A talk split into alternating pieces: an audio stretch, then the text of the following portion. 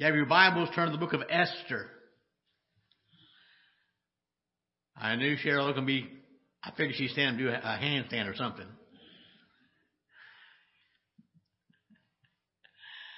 I was, I'll never forget forget that I, I, one time I taught Cheryl's daughter in one of our clinical classes. And she told me that anytime they read the book of Esther, her mother did a visual aid for her. Hanged Manus and everything was included in that visual aid.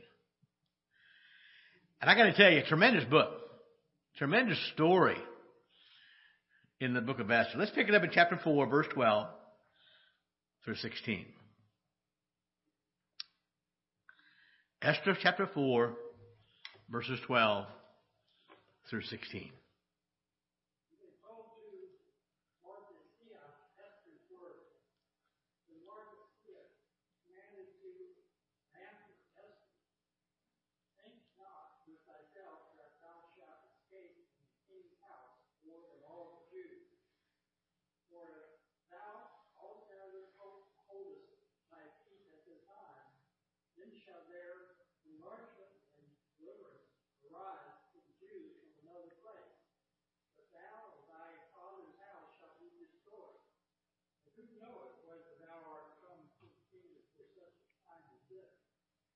Then Esther came and returned tomorrow at East with Samuel. Go gather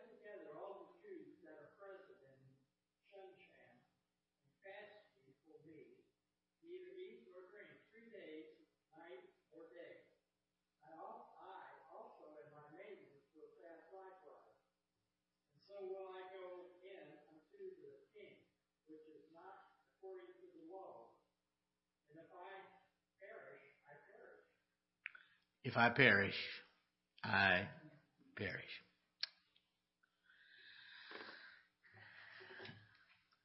After all these years, this book still amazes me. It is by far the most amazing book I have ever read.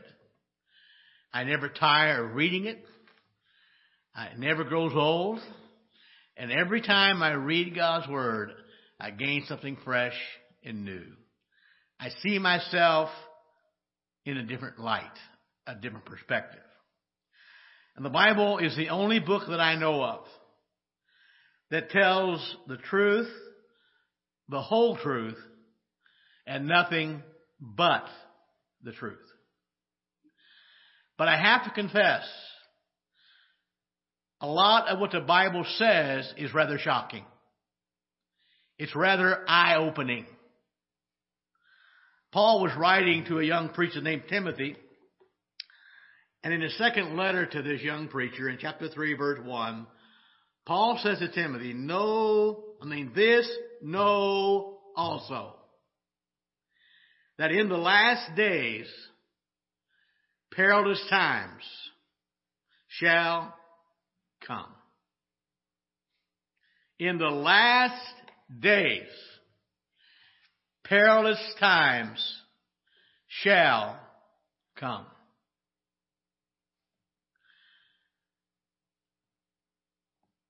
Perilous times. The thought there are times that are hard to bear. Dangerous times.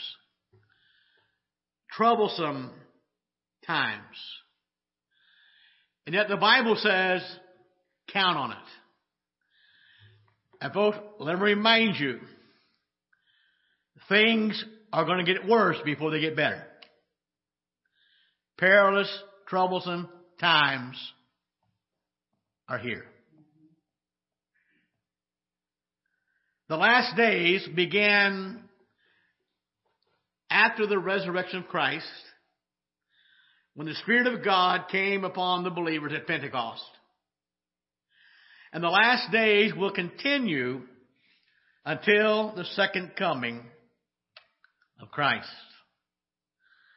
I find it kind of interesting. Early on in his ministry, Paul the apostle believed that Christ would return in Paul's day. This morning we were in the book of Colossians as Paul wrote that letter to that church. By the time he wrote that letter, he realized Christ would probably not come in his lifetime.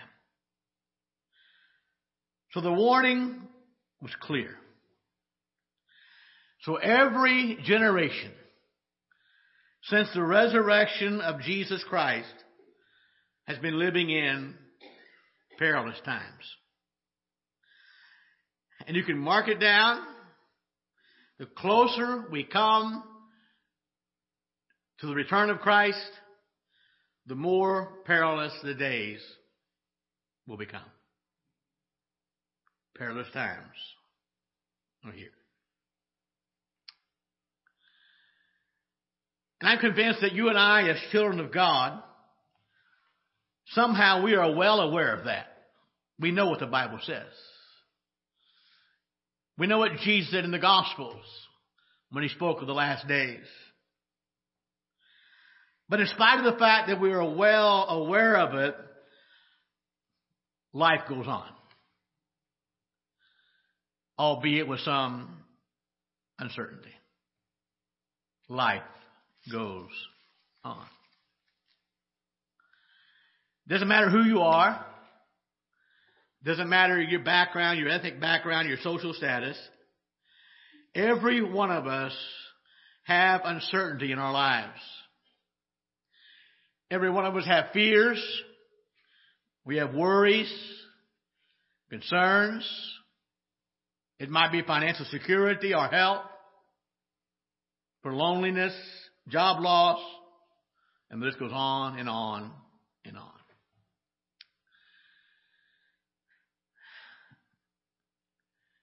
We live in a time, at least for me, it's tough to watch the evening news. Our world is in turmoil.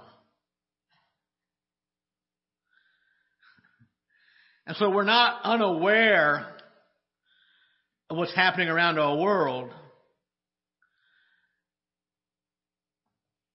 But our deepest concern, our deepest worries are close to home, where we live.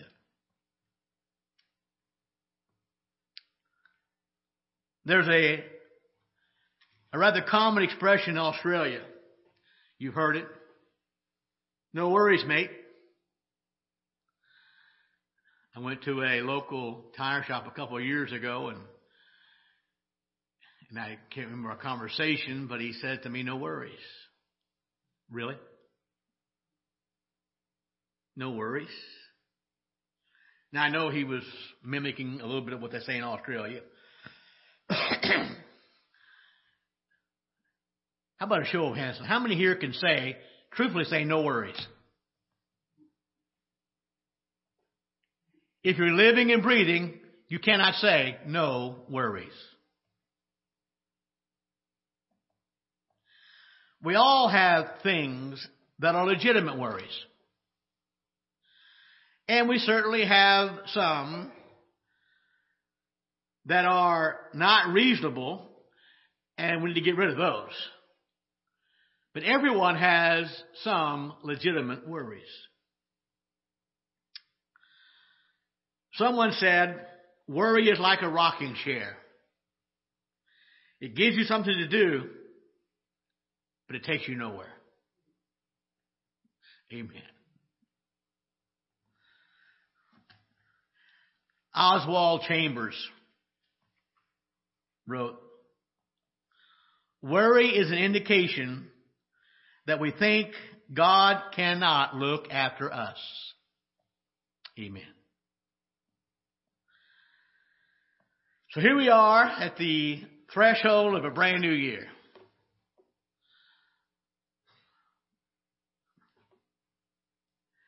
So how can we come and face our fears and overcome them of what might happen this year. Spent a few minutes after church speaking with Marvin. And as he left, he said, Well, I'm not sure about tomorrow, but I'm sure about the one who holds tomorrow. And we can be sure of that. So, how can we move from fear to faith? And that's one of the reasons I want to look tonight and finish up next week, Lord willing, at the story of a young woman named Esther. And I realize that these events took place over 2,500 years ago. But it's an amazing story. An amazing story of amazing courage that points to a life free from consuming fear over what might happen tomorrow. In our story of Esther, boy, what a, what a tremendous book this is. Jeremy, I think several years ago you preached through the entire book, did you not? And what's the one thing we know about the book of Esther? Who's never mentioned? God. Not directly. I mentioned this morning we're in the book of, I'm in the book of Job, my daily reading. And to get to the book of Job, you, you go to the book of Esther first. And all the while I'm reading through the book of Esther. And I know the facts. I know that God is not mentioned by name, but He's on every page. You cannot read the book of Esther and not see God at work. An amazing, amazing book. Our story takes place, or Esther's story takes place in 465 BC. A man named Ahasuerus, that's his Persian name, the Greek name is Xerxes. He was king of Persia. At that time, Ahasuerus was the most powerful man in the world. In fact, the empire he ruled extended farther than the empire of Nebuchadnezzar extended. The greatest man at that time in the world.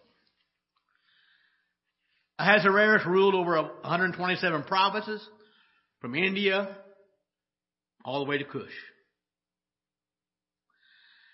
And our story takes place in one of four capital cities, Shushan. And in that capital city, Shushan, that's where the story of Esther begins to unfold. In 465 BC, Shushan was the, one of the world's greatest cities. Darius the Mede, father of King Ahasuerus, he built this winter palace. And by the way, archaeologists have discovered a tablet there in the ruins, and that tablet gives details on how King Darius built that palace. I'm not going to take time to, to go through that tonight. You can look it up yourself. Now, the real capital of the Persian Empire was Babylon. Shushan served as a winter palace. It was a place to get away from the pressures of Babylon. And the king of, of Persia, Ahasuerus, he kept his harem in Shushan. The harem was a, simply a large group of beautiful women who were there to serve the king any way he wished. And these women were gathered from among the most beautiful women in the empire. It included Persian women as well as women from other countries. These women were given a special diet. They were taught a special way of life. And their only duty, their only obligation, you have to please the king. one after another. The king would call the women, call the men, they would serve him and do his bidding. So we have a man named Ahasuerus. Also in the book of Esther, there's a man named Mordecai. Esther chapter 2 verse 5. Now in Shushan, there was a certain Jew whose name was Mordecai, son of Jair, son of Shimei, son of Kish, a Benjamite. Now by the way,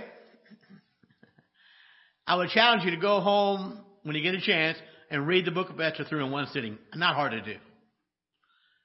Not an extremely difficult book, not an extremely, extremely long book. You can do it in one sitting. And I couldn't help but think, in the middle of all what's going on, we'll share something in a moment. Why in the world do we need to know about a, a man named Mordecai? I mean, in the vast scope of things going on at that point in chapter 2, He's a nobody. But not in God's eyes. He's a somebody.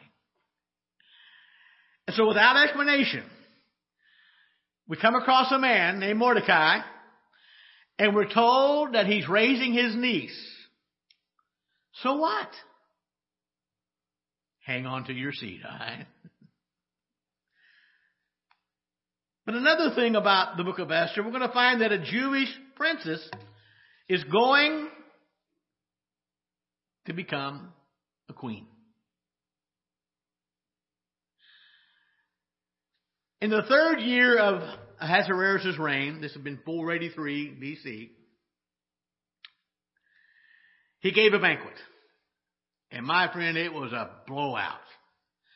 It was a massive banquet which he invited his nobles, his officials, and his military leaders. The princes, the nobles of all the provinces, and this celebration, this banquet lasted 130 days. Wow. At the end of the 180 days, Ahasuerus gave another banquet, and this one lasted seven more days for the people in Shushan. And the Bible says everybody was invited. The great and the small. And everybody in between. And this feast that was given was livened by the fact that any guest could drink in his own way. Whatever he wanted, how much they wanted, in as little or as much time as they desired, the king was extremely liberal with the wine.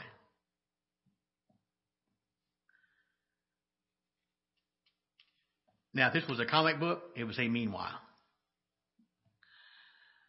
While the king is giving a banquet, the queen, Vashti, was giving a separate banquet for the women. And so in the midst of this drunken party, Ahasuerus told his seven eunuchs, I want you to go, and I want you to bring Vashti to this banquet hall. I want everybody, all the nobles, all the princes, of all the provinces, all the people, I want them to see what a knockout my queen is. I want them to see her beauty. You know the story. Vashti said, not coming. Uh oh. She refused to come. How many know the king wasn't happy about that? Wasn't happy about it. He's embarrassed. So he calls together a cabinet meeting. What should I do? I've asked her to come. She refused to come. What should I do? So one of his wise men on the council, one of them suggested, get rid of the king, the queen. Depose her. Simply get rid of her. So that no other noble women of the empire, in fact, that no other woman in the empire would follow the example and despise their husbands. According to the Bible, this idea pleased the king. It pleased the nobles. And an edict was sent throughout the empire in all the different languages so everybody understood it, saying that every man, amen, should be ruled over his household. Come on. you men are chicken. That's what went out. Every man to be in charge. Months passed.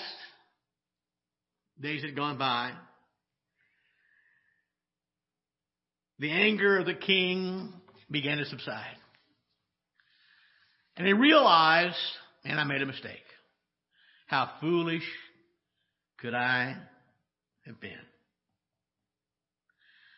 So the cabinet members got together again and they suggested to the king, gather some beautiful unmarried women. Bring them to Shushan. Enlarge your harem. And they did that, and they placed them under the eunuch who's in charge. I'll not give his name, you can read it yourself. And they were all given beauty treatments. At the end of the designated period, the king would be allowed to choose from those unmarried women had been groomed for that purpose a woman to replace Vashti.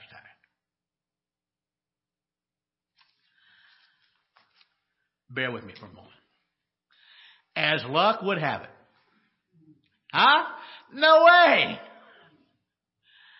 As luck would have it, there was a Jew from the tribe of Benjamin named Mordecai. As luck would have it, he had some kind of position in the palace. Now, I hope you know I'm being facetious when I say luck, okay? I see the hand of God, don't you? And Mordecai had a cousin who was female. Her name was Hadassah. We know her better as Esther, her Persian name. Evidently, her parents had died, and Mordecai was raising her as his own child. Esther was beautiful. She was lovely in form and in features.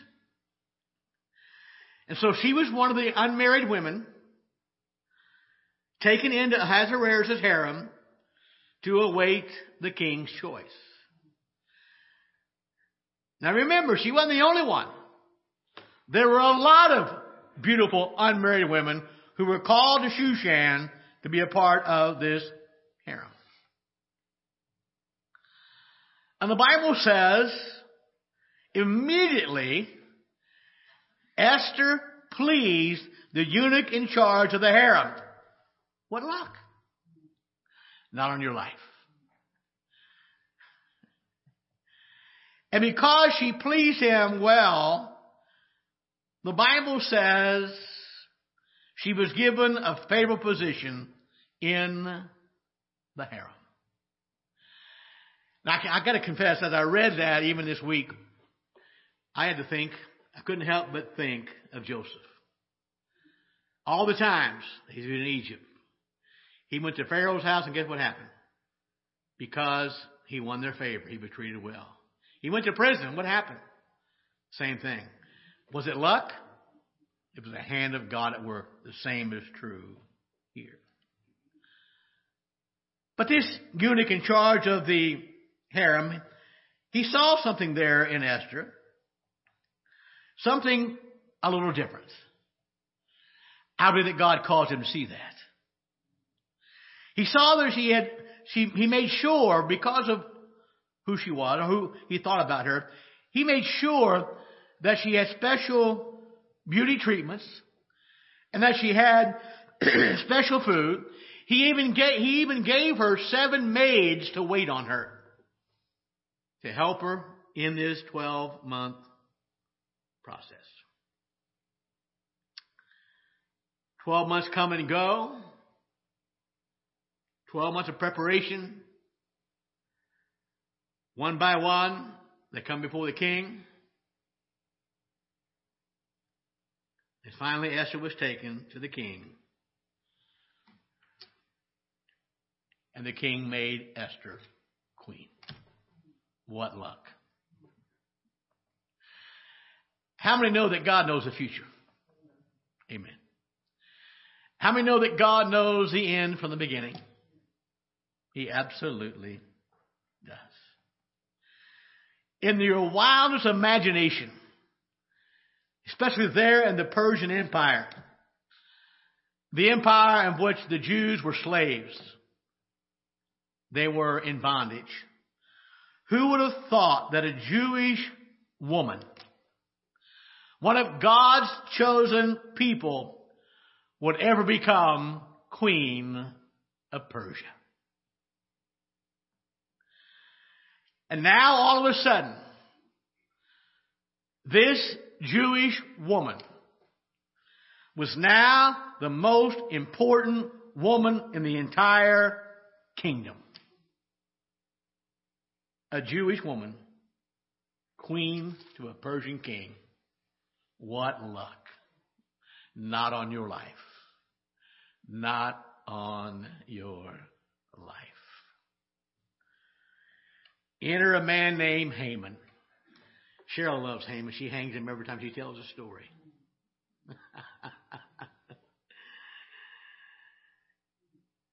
the Bible says, tells us that Haman was promoted to the highest position by the king.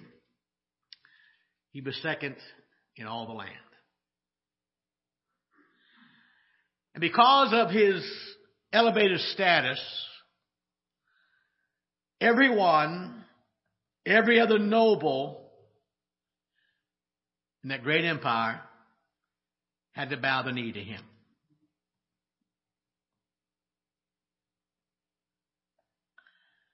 But Mordecai,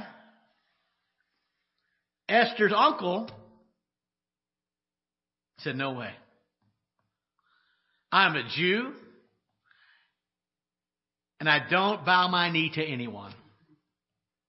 And Mordecai refused to bow the knee. How many know it didn't sit well with Haman? He couldn't stand it. It ate him alive. Now, by the way, something I forgot to add early on. When Mordecai is introduced in chapter 2, we read later on, and again, we're not sure exactly what position he had in the palace, but he had some position there.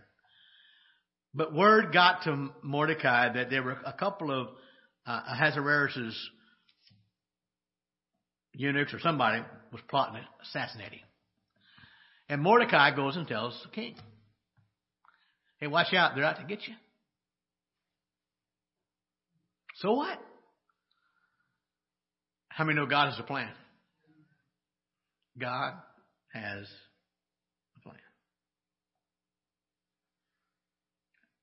Haman says, bow. Mordecai says, no. I'm a Jew. I'm not going to do it.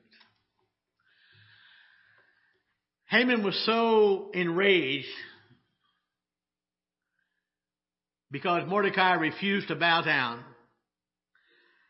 The Bible says he was determined to find a way to kill every Jew in the provinces. Now, by the way, I would challenge you to go home and read that.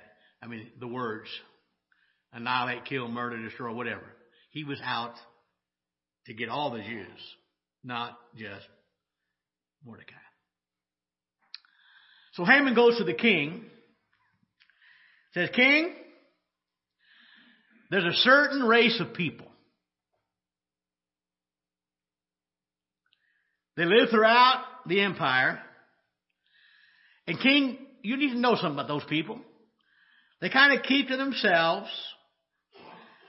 Their laws are different from those of any other people. And King, they refuse to obey your laws. So King, a word to the wise. It's not in your best interest to let them live. So King, what you need to do, here's my idea. Put out a decree that they be destroyed. Every one of them.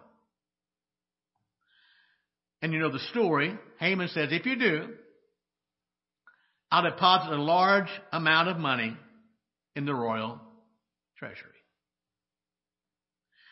I find it kind of interesting. Haman never told the king he was referring to the Jews. He just said a certain race of people.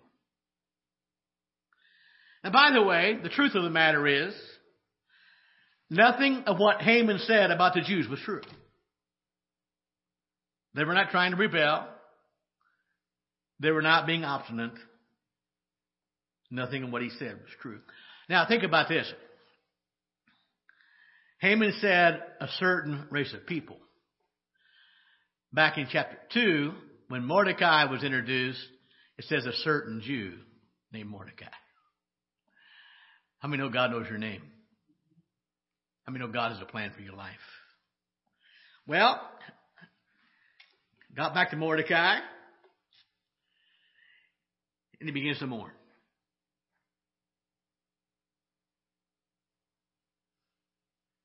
So whatever the reason Mordecai may have had for not bowing down to Haman, now he's in sackcloth and ashes.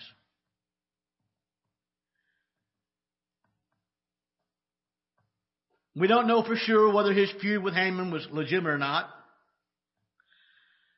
But the bottom line is that feud between Haman and Mordecai caused a tremendous crisis for the entire nation. He realized that now God's chosen people were in danger of being destroyed and God's program being thwarted. But how many know that cannot happen? But it looked like it's going to. So he puts on his sackcloth and his ashes, crying and weeping publicly, without a doubt, showing his brokenness. And people walk by and they would realize that Mordecai, even they didn't know who he was, was someone in great distress. Now you know the story. He had asked Esther not to reveal his or her ethnicity. Don't tell him you're a Jew. Maybe he regretted telling Haman he was a Jew. I don't know.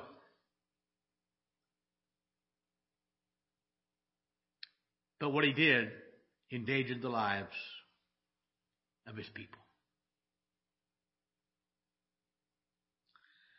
The edict goes out. There's confusion not only in Shushan, but across the province. All the same response.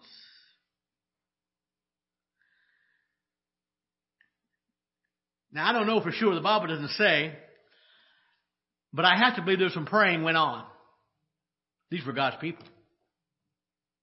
These were God's people.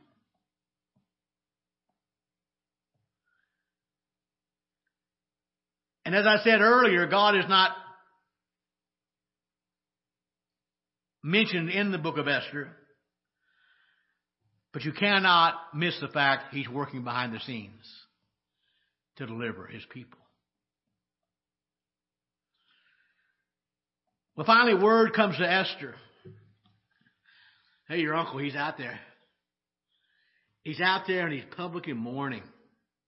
Something is wrong. And so she sends a messenger to Mordecai to find out why in the world are you doing what you're doing? Why are you doing this in a public place? Now we're not told, but to me the implication is she didn't know about the edict. For whatever it hadn't got back to her about the law allowing the execution of the Jews. So the Bible says that Mordecai gives a messenger a copy of the edict to take back to Esther. And he says, tell Esther all the details. Give her the fine print of how this came about. And I want you to encourage her with all you can to go to the king on behalf of the Jews and beg for their lives. How many know?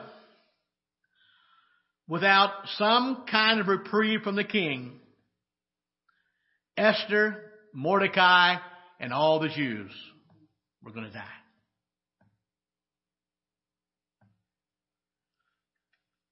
Esther's response. It wasn't encouraging. It was not encouraging at all. Now, Persian monarchs, excuse me, excuse me, were protected against unwanted wanted visitors. They probably had a sign, no solicitors. And guess what you didn't do? You didn't come in unless you were invited. So Esther reminds Mordecai, you know the rules. You know the law. And yes, I am the queen. But even I, I can't simply walk into the king's inner chambers unannounced. Because I could, even though I'm a queen, the queen, I could be put to death. The Bible says if the king extended his golden scepter, that was displaying the fact that he approved of the visit. Come on in. And Esther said to Mordecai, I haven't been with the king for a month. I don't know what kind of mood he's in. I don't know what's going on. I have no idea of how he might receive me. He haven't asked me for the, for the past month. How many know if we're going to serve God, we've got to count the cost? We've got to count the cost. I know we're living in an age of easy believism, but my friend, salvation is free, but the Christian life is not easy. It's anything but. Now, if you want to go with the flow, with the ebb and tide, that's easy. But to commit yourself to service, you've got to count the cost. Mordecai says, you know what, Esther? You have to save us. You are our only hope. And Esther said, Mordecai, you simply don't understand what you're asking me to do. You don't understand the serious ramifications of what you're asking me to do. Now, she doesn't come out and say, No, I'm not going to do it. That's not what she's saying. She says, Mordecai, before you ask me to do it, you have to understand what the risk is. You, you need to know what I'm risking. If I go in to see the king, and the king doesn't want to see me, he will put me to death. He will take my life even though I am the queen. So Mordecai, I want you to think hard about what you are asking me to do. So she wasn't saying no. She was doing what I think any reasonable person would do. She was counting the personal cost. By the way, how many know that's biblical?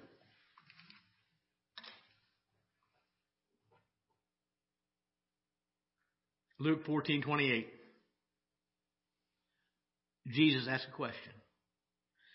For which of you, intending to build a tower, sitteth not down first and count the cost, whether he have sufficient to finish it?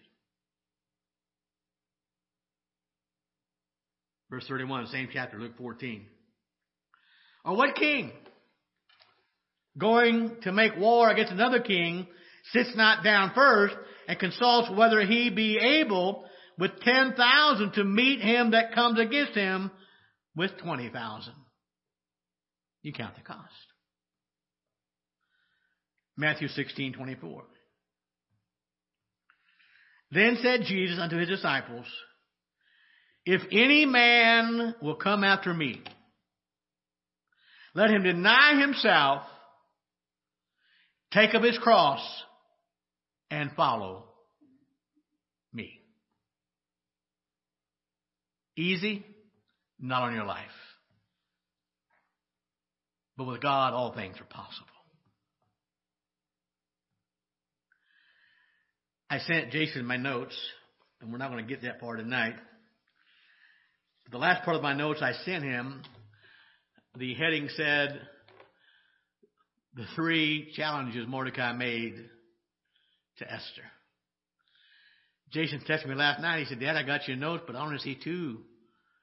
I said, We're not going to get that far. We're not going to get to number one. Let me close with this.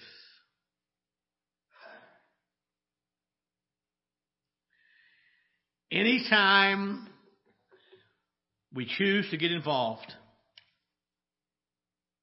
there will always be personal cost. Did you hear me? It's been a while since I've looked at the statistics on this. You had enough of those this morning. I know that. But the last I read some years ago, in any given church, only about 10% of the people are actively involved. You know why? getting involved costs something. And I don't think I'm wrong about my next statement. That's why a lot of people like mega churches. They can come in, hear a message, satisfy their guilt. Nobody knows they're there. Nobody knows where they are, where they come from. They go home, it doesn't cost them anything.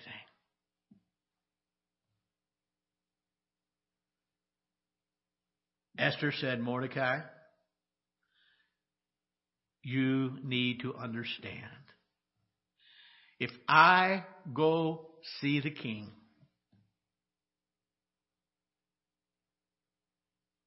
I'm taking my life in my own hands, counting the cost.